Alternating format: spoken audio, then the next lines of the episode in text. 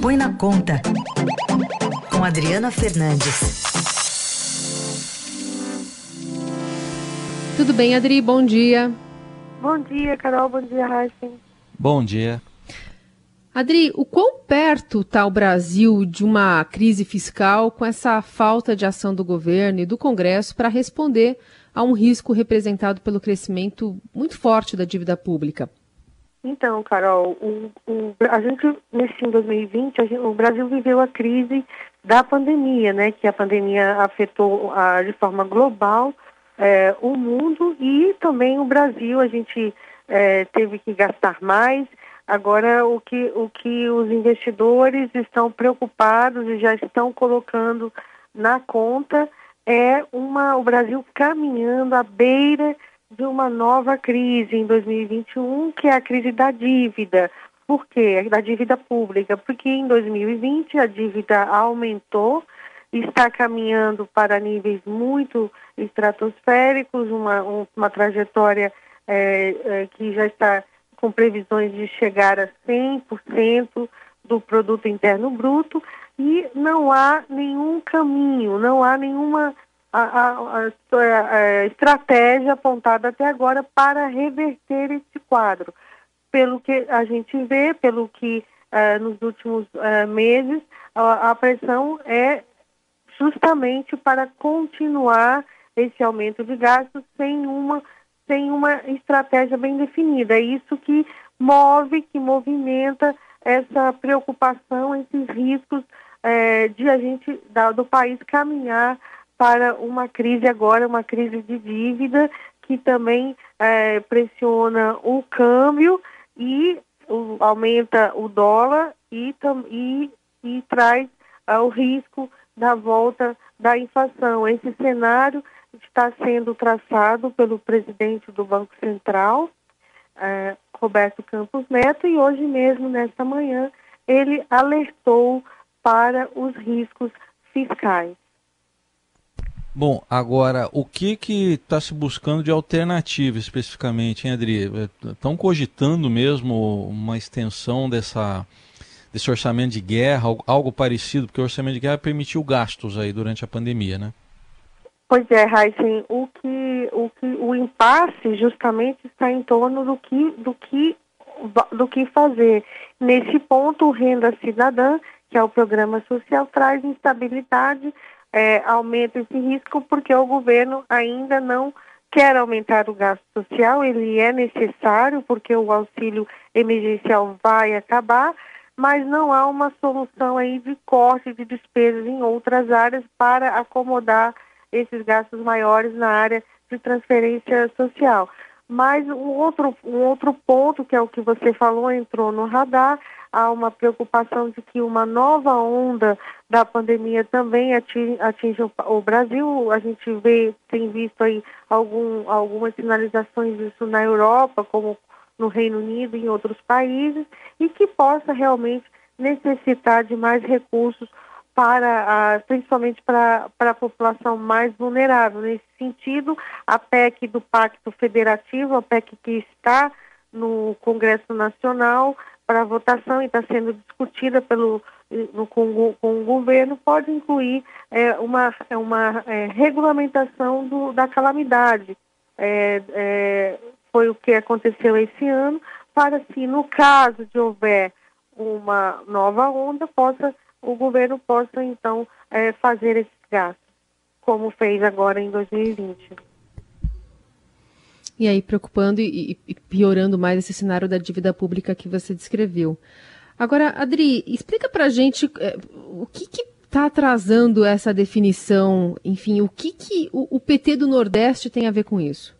Então, o, o presidente Jair Bolsonaro, ele está querendo ampliar a base política dele nas eleições e pediu que não quer nenhuma medida dura, ele pediu não, não está trabalhando, né, para que não seja discutida nenhuma medida impopular, uma medida dura de corte de despesas agora até que a, lei, a eleição termine. Isso é, isso é o que está movimentando Brasília nos últimos tempos, nessa pressão é, para resolver, e por outro lado a eleição municipal que acaba contaminando todas essas negociações. O presidente é, ele tem, a, a, articuladores deles a, avaliam que ele, que ele tem condições de diminuir a, a presença do PT, aumentar a sua base, no, principalmente no Nordeste. Para isso, ele conta o ministro do Desenvolvimento Regional, Rogério Marinho. Ele tem feito obras, tem procurado aumentar investimentos, é, uma,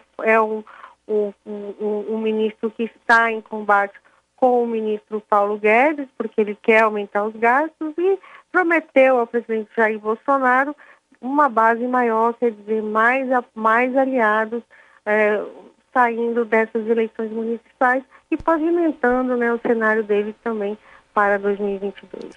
É, essa expressão aí é, que foi usada aí, varrer o PT do Nordeste, é, é do Isso próprio tem... presidente, então? Isso tem sido comentado no, nos bastidores aqui em Brasília, sim. Isso é uma reportagem do jornal Estado de São Paulo mostrando essa dificuldade né, de conciliar eleições com um cardápio aí de medidas impopulares. Por isso que não anda, por isso que o risco aumenta e por isso essa percepção de que o Brasil pode sim é, caminhar para o cenário de crise da dívida, que foi o que falamos agora no início da nossa conversa, Raíssa.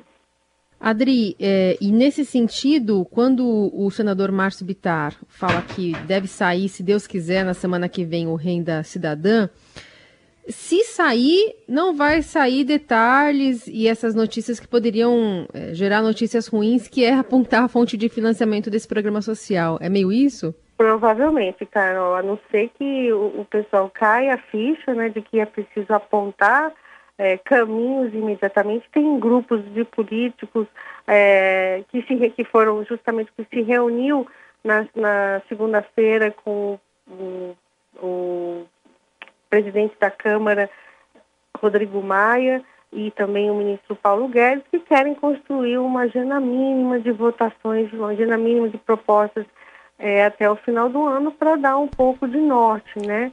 Então, está é, tá aí esse, esse impasse e se essa agenda não sair rápido, a gente está aí é, flertando mesmo com um cenário muito negativo.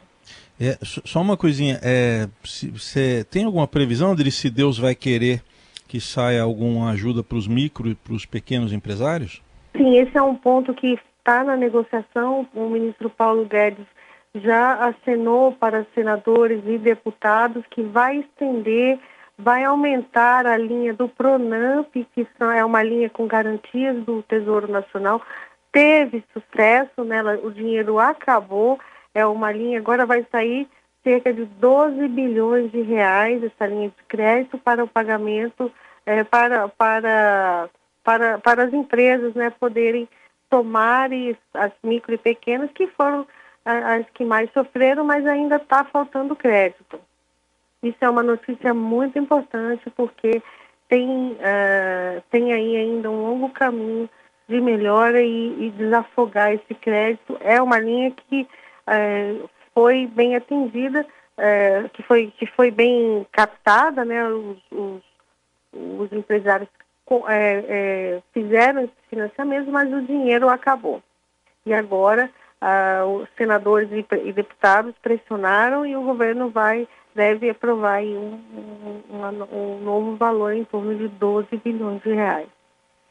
A taxa vai ser um pouco mais alta, entre 6% e 8%, mas ainda competitiva segundo o assessor especial do Ministério da Economia, Guilherme Afife Domingos, em entrevista também ao Jornal Estado de São Paulo.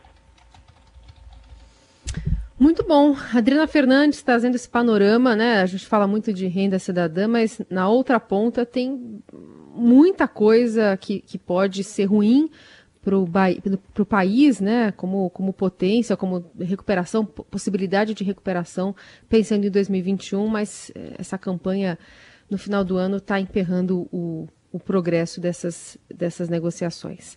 Adri, muito obrigada, viu? Até sexta. Até sexta, Carol e, e Heisen.